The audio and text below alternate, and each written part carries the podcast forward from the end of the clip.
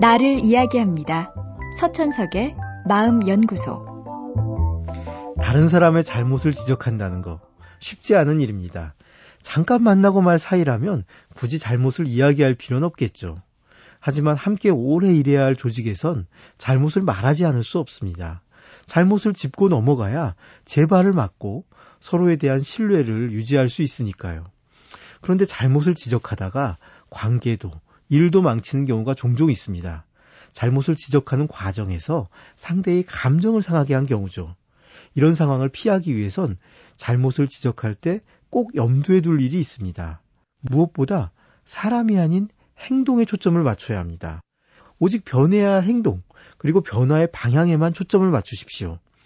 예를 들어, 조금씩 지각을 하는 부하 직원에게, 아, 자넨 일찍 오기가 어려운 성격인가 봐.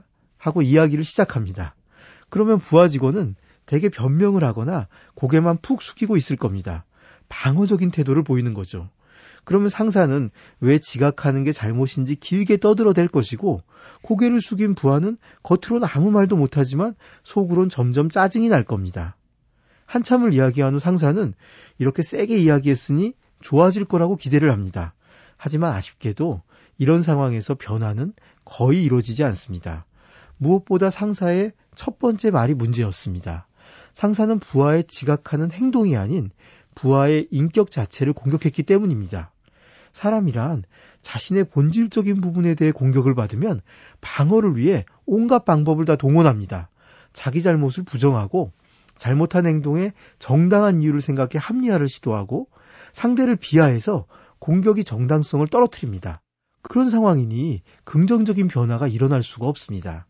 만약 이렇게 이야기를 시작했으면 어땠을까요? 지각을 할 때가 종종 있다고 보고를 받았는데 우리가 그 문제를 해결할 뭔가 좋은 방법이 없을까? 물론 이때도 부하들은 방어적인 반응을 보일 겁니다. 하지만 아무래도 이야기가 건설적인 대화로 흐를 가능성은 훨씬 높습니다. 우리가 잘못을 지적하는 이유가 무엇일까요? 내가 난 화를 풀기 위해서입니까? 아니면 일이 잘 되게 하기 위해서입니까? 만약 화가 나서라면 과장해서 인격을 공격해도 상관없습니다. 하지만 일이 잘 되게 하기 위해서라면 답은 분명합니다. 구체적으로 행동에 초점을 맞춰 잘못을 지적하십시오. 그래야 일도 관계도 더 잘 풀릴 겁니다. 서천석의 마음연구소. 지금까지 정신건강의학과 전문의 서천석이었습니다.